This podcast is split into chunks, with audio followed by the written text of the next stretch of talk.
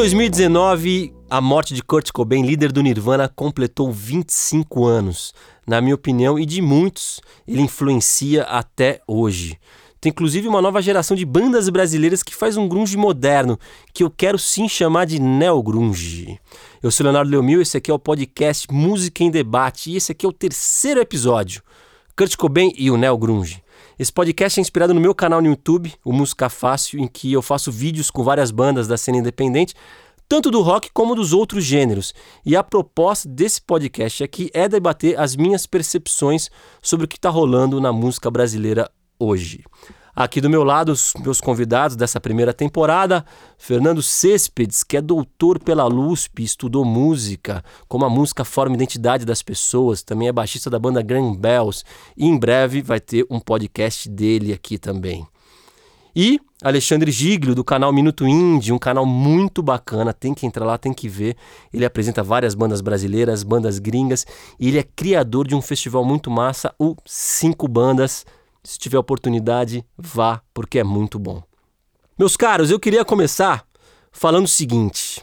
Em 2015, eu publiquei um vídeo que eu fiz com um camarada meu, um professor de música, Paulo Serafim.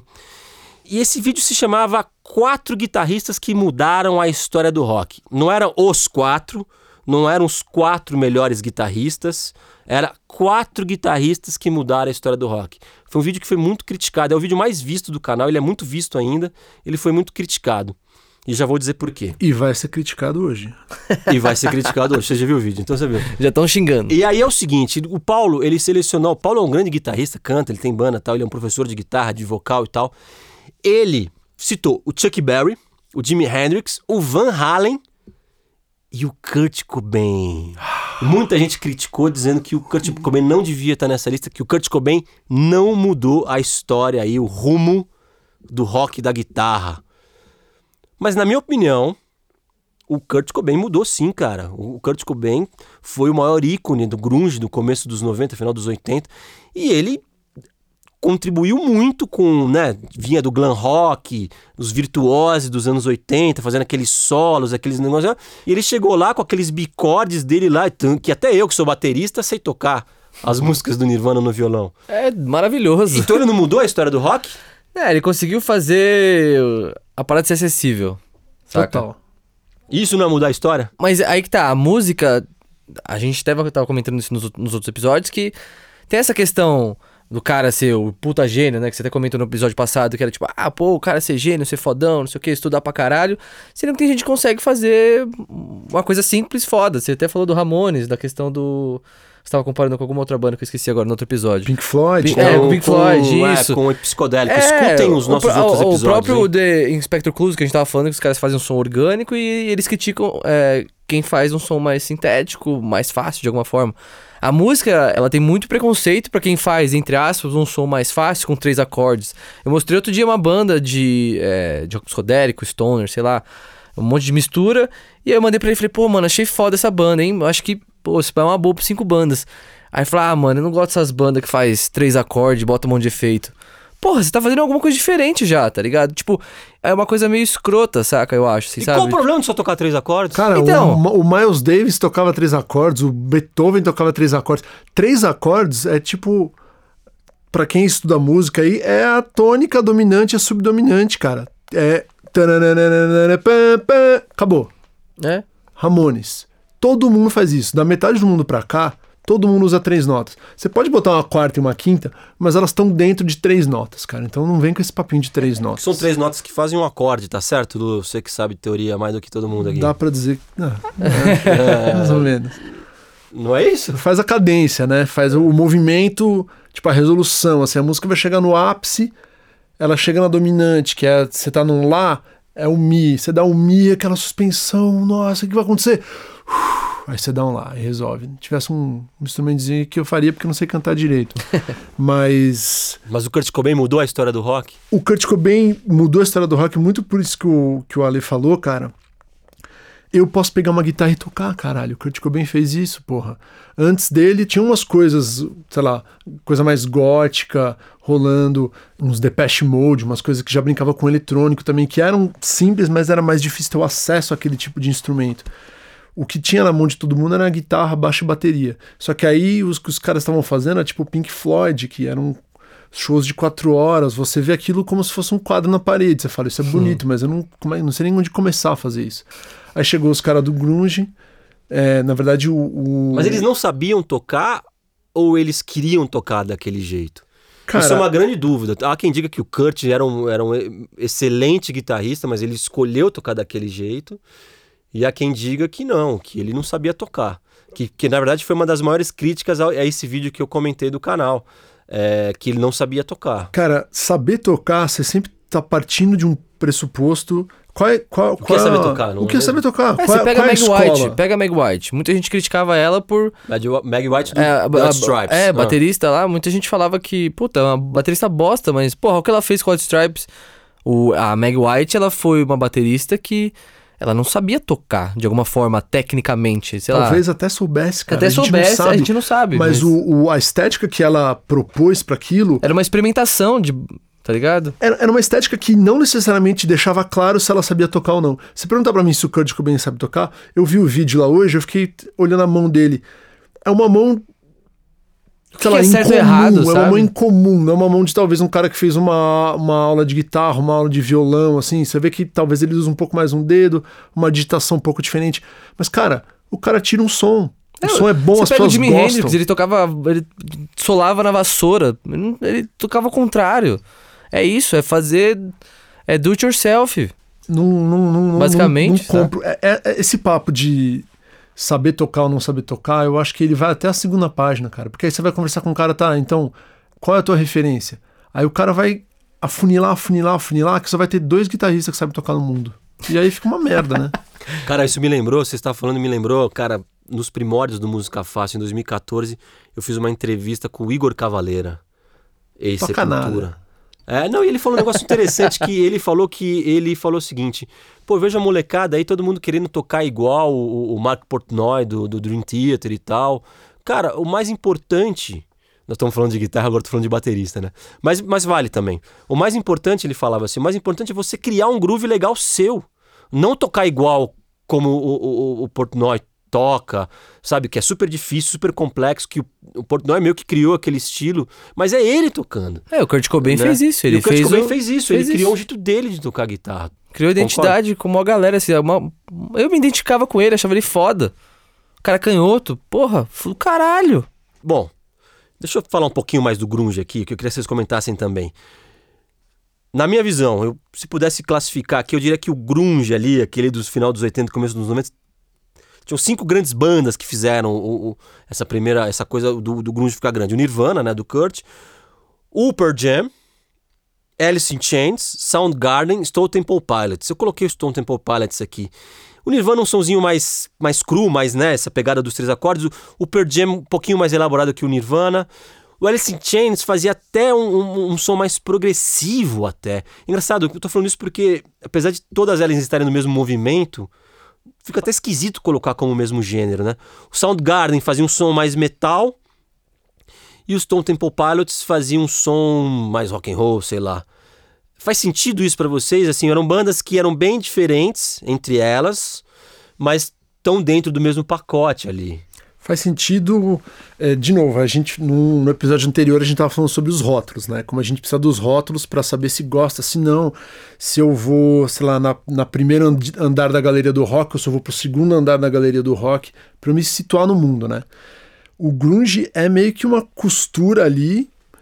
Não vou dizer que é a coisa mais amarrada do mundo como gênero, é, mas era uma cena, né? Era uma cena. Os Tinha caras muito a ver com a estética, mais do a estética visual mesmo dos caras do que É, os mas caras, olha- é, mas olha que louco. Virou moda isso depois. Isso virou, isso hypou, porque os caras eram, tipo, a galera que, entre aspas, se mal vestia, saca? Tipo, é, é igualzinho o que tá acontecendo nos dias de hoje. O hipster.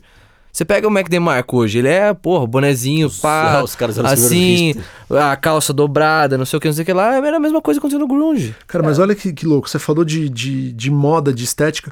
Pensa no, no- nessas cinco bandas que você falou. Você pegar Alice in Chains, Soundgarden, os caras, pelas roupas, pelas capas de disco, pelos clipes, é um visual um pouco mais metal.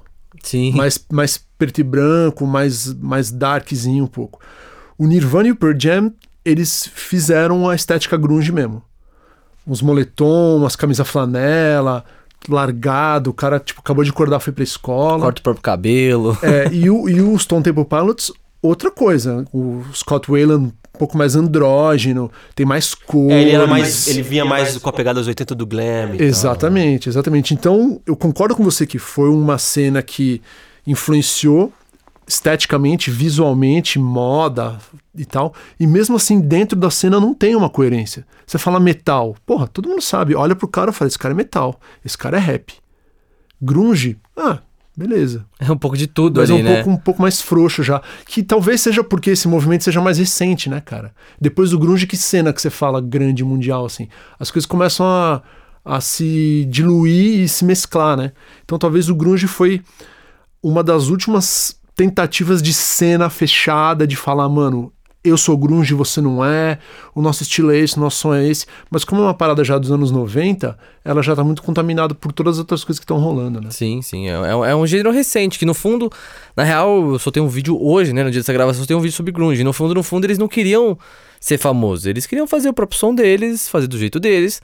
Mas é aquela coisa, aquela coisa orgânica, aquela coisa espontânea que você faz de alguma forma, sei lá, do coração, essa coisa gera identi- identidade, gera identificação com as pessoas, e isso faz, fez um puta de um sucesso dessas bandas. Você pega Pearl Jam, Soundgarden, Chains e Nirvana, é o, é o sucesso dos anos 90, assim, sabe? Então, ao mesmo tempo que o grunge chegou, não querendo ser né, reconhecido de alguma forma, foi reconhecido por essa espontaneidade de alguma forma, e né, acabou, infelizmente, sendo um, um movimento Curto, né? curto, né? Sei lá, meio rápido, assim, meio bombou Mas é- é- é e isso, foi... Isso que eu queria perguntar pra vocês, Ale, porque é o seguinte, só pra pontuar, pra gente também não ser é, criticado e de esquecidos, o grunge começou ali com o The Melvins e o, o Mudhoney, né, que foram também grandes influências do Kurt Cobain. Pixies também tá nesse bolo, né? Talvez. É, o Pixies foi uma grande influência do Kurt, mas o Pixies é mais ali pro indie rock, talvez, né? É, ele morde a vertente. Se for pensar assim, é, bandas mais recentes de grunge, assim, tem o Cage the Elephant, mas também é meio indie. Eu acho que tudo ali meio que se conversa. Do mesmo jeito que você tava falando que... Não, mas eu digo Ah, de, de Pixies também ter sido uma origem do, do, do, do- do grunge, não, né? Não, Acho não, que- não, mas acho que morde ali também, sabe? Conversa. É uma banda do, sei lá, E o próprio indie rock conversa muito com, com grunge. grunge, é sim, um- sim. Desculpa te interromper, mas era onde eu queria chegar. Porque assim, depois que o. Você estava falando da- da- do que foi curto, decadente, depois que o Kurt morreu em 94, é, o Soundgarden acabou em 97. O Pearl Jam cancelou uma turnê também, super importante na época. é, o Lanny Stanley do, do, do Alice in Chains Saiu da morreu em banda. 2002. Isso. É, aí surgiram outros gêneros que você estava falando aí, o indie, o emo, o post-grunge com Foo Fighters, Bush, Creed, Silverchair, Live. O próprio Audioslave tinha o Chris Cornell, do Soundgarden, cantando com os caras do Red Machine.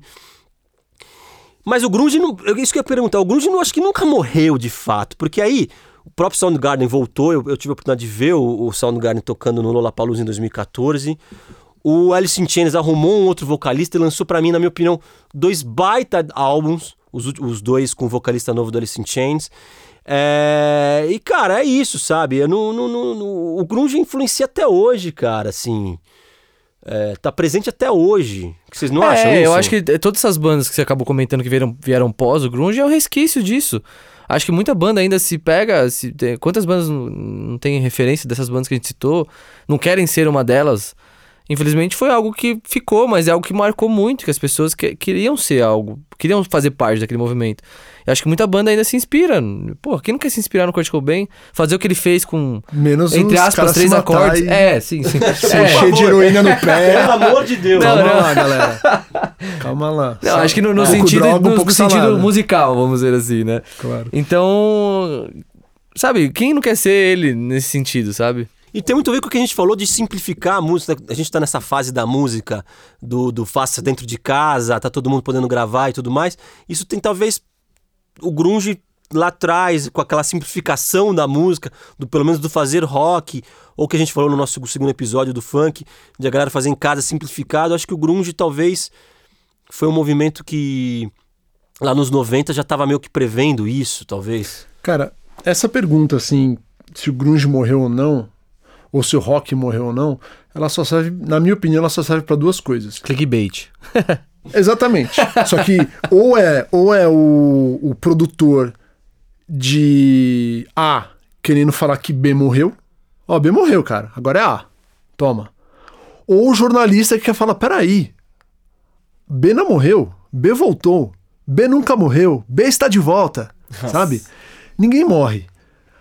A partir do momento que a gente começou a gravar a música, cara, e botar ali num 78 rotações, num disquete, num, num cassete, num vinil, num MP3, ninguém mais morre. O cara morre, o avião cai, a banda inteira morre, o cassete tá lá. Alguém ouve aquele cassete, aquela banda tá viva e os caras vão criar som em cima daquilo, cara. Acho que uma coisa que. A obra é eterna, uma coisa né? que a gente não Total. falou foi, foi o. Se for pensar assim, da- dessas, desses gêneros que foram surgindo aí, principalmente o grunge nos 90, acho que, se for pensar, acho que é um dos gêneros mais respeitados, assim, saca? Tipo, que a gente olha e fala assim, caralho, que, que rolê foda que os caras fizeram nesse- nessa, nessa época com o grunge, assim, sabe? Não só respeitava, mas também com uma forma de inspiração gigantesca pra muita gente, velho. Muita gente. Como você falou, é algo mais recente mesmo, anos 90. Então tá, tá ainda muito presente, não é algo que, sei lá, porra, aconteceu em 1930, saca? É recente, faz, como você falou, 25 anos É que o Kurt Cobain né? morreu, E tem- sabe? E tem a parada dos frontmen serem caras muito carismáticos, que. símbolos sexuais, né, cara? Kurt Cobain, Sim, Chris Cornell, bonitos, né? Ed É Vedder. Os Só caras, gato, meu, né? só gato. Quem, quem não quer pegar um violão e tocar numa rodinha É. um, e fingir que é o Ed Vedder? Porra, vai fazer maior sucesso com a mulherada, entendeu? Não, hoje, acho que até hoje, uma pessoa de olho azul, cabelinho loiro aqui, pô, Kurt Cobain. Qualquer pessoa você vai olhar, você vai falar isso, saca? Ou o cara cabeludão, pô, esse aí é o Ed Vedder no começo, tá ligado? Tipo, porra. Isso é uma parada que fica muito presente ainda, saca? Queria convidar vocês, nessas minhas andanças aí pelos estúdios da vida, conhecendo as bandas da cena independente e tudo mais, a conhecer três bandas que tem um som muito grunge. Vocês vão ouvir, vocês vão opinar, mas eles me confessaram, né, vamos dizer assim, que eles têm essa influência porque eles usam os mesmos pedais que o Kurt usavam, os mesmos efeitos, tem essa influência. Primeira banda que eu acho maravilhosa se chama Violet Soda, uma banda aqui de São Paulo, é a Karen Dió nos vocais, o Murilo na guitarra, o Tucci no, no baixo e o Pindé na bateria. Eu vou tocar uma música chamada Self-Esteem. Se liga nesses riffs aqui, eu vou só um trechinho, tá? Só pra vocês conhecerem.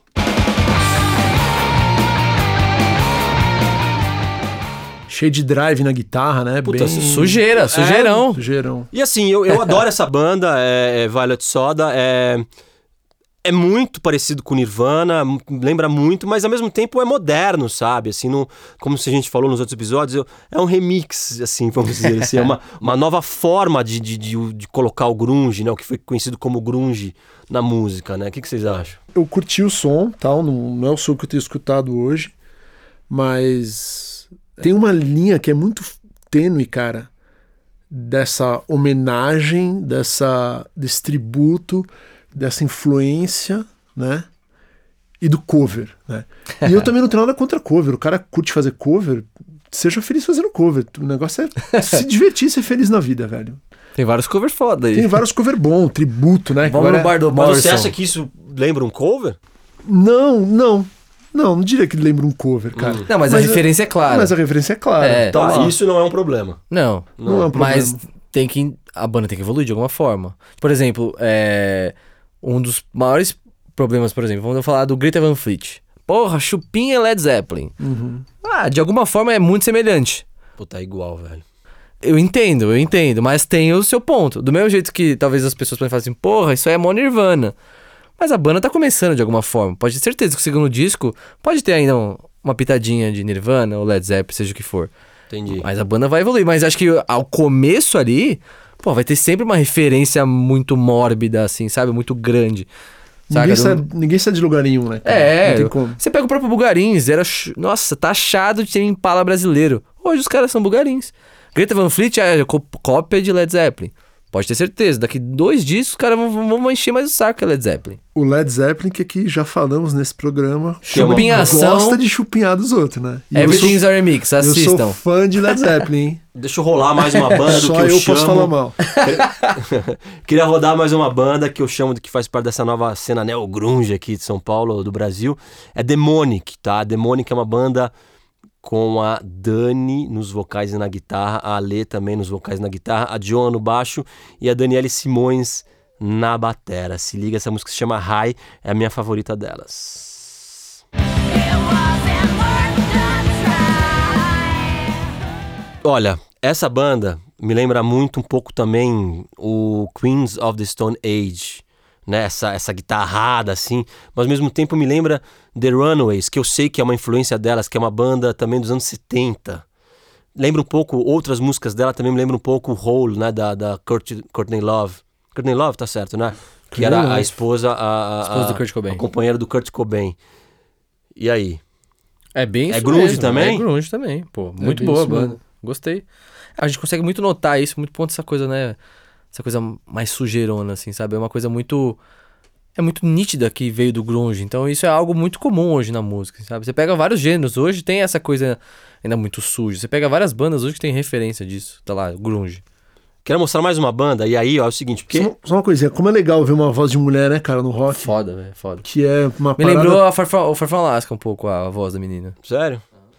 Queria mostrar mais uma banda que é uma vocalista, por acaso as três bandas são mulheres, mas existem outras bandas também com essa pegada grunge, inclusive Molho Negro tem uma pegada muito forte de Nirvana, né? O, o João Lemos fala muito da influência deles pelo Nirvana, tem até uma música da, da Molho Negro que o João fala Nirvana na letra. Mas eu- É, pode crer, lembrei. né? Mas eu queria mostrar que Deb and the Mentals, essa música se chama Medo, ela é em português, mas a banda tem músicas em inglês também. A Demonic também tem músicas em português e em inglês, o que é muito curioso, esse movimento de ter é, nas duas línguas. Eu vou rolar a música chamada Medo. Eu não tenho medo mais. E aí, pessoal, ó, eu achei. Eu, eu, eu levanto um pouco daquela discussão, né, do cantar em inglês e cantar em português, que eu acho uma grande bobagem. Eu acho que. Ah, isso aí é Que, que, que funciona das duas formas, né? E tá aí a frescura. prova, né? O que vocês acharam desses sons? Cara, a voz dela tem muito essa questão, essa, essa identidade do grunge, né? Que tem, principalmente do Nirvana, que tem essa, essa Meio coisa mole, meio né? mole, assim, meio Kurt Cobain pra caralho. O que é essa identidade dele? Então isso é foda, isso é foda, isso Eu é não foda. falei da, da banda, Deb Dementos. No vocal é a Deb, né? E, e na bateria o GG. Tem vídeo com o GG de bateria lá no, no Música Fácil. Na guitarra o Guilherme Hipólito. E no baixo o Stanislau. Como é que chama a banda mesmo? Chama Deb and the Mentals. É muito bom o som. Joan Jett and the Heartbreakers, é a mesma coisa, né, meu? Uma, uma outra banda E que... eu comentei, desculpa, eu comentei com a. Eu cruzei a Deb num, num, num rolê. Comentei que eu ia falar desse negócio de Neo Grunge, que ia botar eles nesse rolo. E ela achou legal, achou interessante. Porque é isso, assim, sabe? Tipo, é, é- eu percebo muito aqui, assim, várias bandas, não só de São Paulo, essas três bandas são daqui de São Paulo, mas bandas, né, como eu falei do Molho Negro lá do Pará, e outras bandas com essa pegada simplona, tocando guitarra distorcida com pouco acorde e fazendo um som assim legal, cruzão, assim, sabe? É bem foda. Então, é, por isso que eu gosto de, de botar, botar nome, assim, o Neo Grunge, brasileiro, paulistano, sei lá. É, tem uma outra banda também que eu acho bem massa, que acho que poderia estar nessa lista. Acho que é um projeto que chama Mon Monch, Monk, eu não sei falar, M-O-N-C-H. Aí eu procurei, tava fuçando na internet, aí caí no som, aí a, na bio tava assim, referen a referência era Nirvana, King Gizzard and the Lizard Wizard e Radiohead. É Nirvana pra caralho, Nirvana pra caralho, o moleque canta pra cacete, igualzinho, assim, tem muita referência, é bem foda. Eu achei muito foda o som, mas eu queria sacar ao vivo, né? Porque ao vivo é Ao vivo é o que é, né? é, como diria meu querido amigo Faustão, quem sabe faz ao vivo. A gente falou no primeiro episódio do podcast sobre o rock, né? E a gente falou muito no todos os episódios sobre é, classificação, criação de gêneros, mas eu acho importante a gente falar de neogrunge, desse movimento, para a gente perceber o que está acontecendo antes de qualquer coisa, né? Quer dizer, a- o rock tá bombando no Brasil, eu- a gente falou que tá forte, tem várias bandas, mas mesmo dentro desse rock brasileiro bombando, existem ali pessoas fazendo tipos de rock diferente e muito próximo, né? no- nos- gravando nos mesmos estúdios, fazendo os- eh, participando dos mesmos festivais, fazendo show junto. Tá tendo um movimento artístico assim interessante que eu acho que é que que é interessante da galera se ligar e escutar o som, né? Cena, né? Você descreveu que é uma cena. É uma cena, assim, é uma cena. E a cena, e, e se- e a cena se faz de, de bandas tocando, de festivais, como o, o que o Ale tá fazendo, de podcasts, de canais no YouTube, de, de comunicação. é, e eu acho que isso tá acontecendo, né? Independentemente se isso tá dando muito view ou pouco view. É, é, tá acontecendo um movimento artístico, isso tá acontecendo, eu acho que isso é fato, né? O sucesso comercial desse movimento Sei lá. Só consequências. É, conse- não, talvez, com certeza essas bandas nunca vão ser o Nirvana. Com certeza porque são bandas brasileiras. Infelizmente a gente não chega muito longe. Eu vou dar uma notícia pra vocês aqui agora, então. Ih, vamos lá. É, nenhuma banda nunca mais vai ser o Nirvana, cara. É. Nenhuma banda nunca mais vai ser o Pearl Jam, nenhuma banda nunca mais vai ser os Beatles, porque não, a gente não tá mais numa fase que as bandas são essas coisas, cara. Os caras vão entrar, vão, puta, legal, chegou aqui no teto, no topo, uou, deu três meses caiu, entrou outra, deu três meses caiu, entrou outra, deu três meses É caiu. outra A informação tá muito rápida, música, né, velho? Só na TV que. Eles tentam segurar, eles tentam segurar o mundo avançando ali, Isso é foda. Titãs, de novo, gosto É. de Titãs pra caralho, hein, mas... Mas já deu. ah, Não que não já deu, mas assim, eu como cara que fala de muita banda nova, eu queria muito ver coisa nova na TV, sabe? Tipo, sei lá, o que você vê mais de novo assim é na Encontro da Fátima Bernardes que você vê o Bacuxi do Blues. Você vê, eu já vi, acho que Tim Bernardes, coisa, o Terno, coisa do tipo assim, fazer alguma coisa na Globo. E, mano, não tem muita coisa nova, saca? É, é muito difícil, muito difícil. Mas quem sabe um dia aí eles não É. abrem portas. Você, Léo, você tem que. é, Tamo na luta, né? Nossos canais no YouTube estão aí pra isso, não é mesmo? Agora esse podcast. Certo, vamos encerrar mais essa? Queria, É só, isso. queria só fazer uma, uma correção aqui. Eu falei John Jett and the Heartbreakers. O nome da banda é John Jett and the Black Hearts. Tá corrigido. Tá eu quero corrigido, tá corrigir aqui ótimo. uma coisa. Fernando Céspedes é meu amigo de muito tempo, o Ale também, de, de rolês diferentes. E eu chamo ele de vez em quando de Lulo, que é o apelido dele, tá? Vocês não estranhem. Tá tudo certo. Tá tudo certo. Então é isso. Vou me despedindo aqui mais uma vez. Esse foi o terceiro episódio do podcast Música em Debate. Eu sou Leonardo Leomil. Aqui comigo Alexandre Giglio, Fernando Céspedes. Muito obrigado e até a próxima.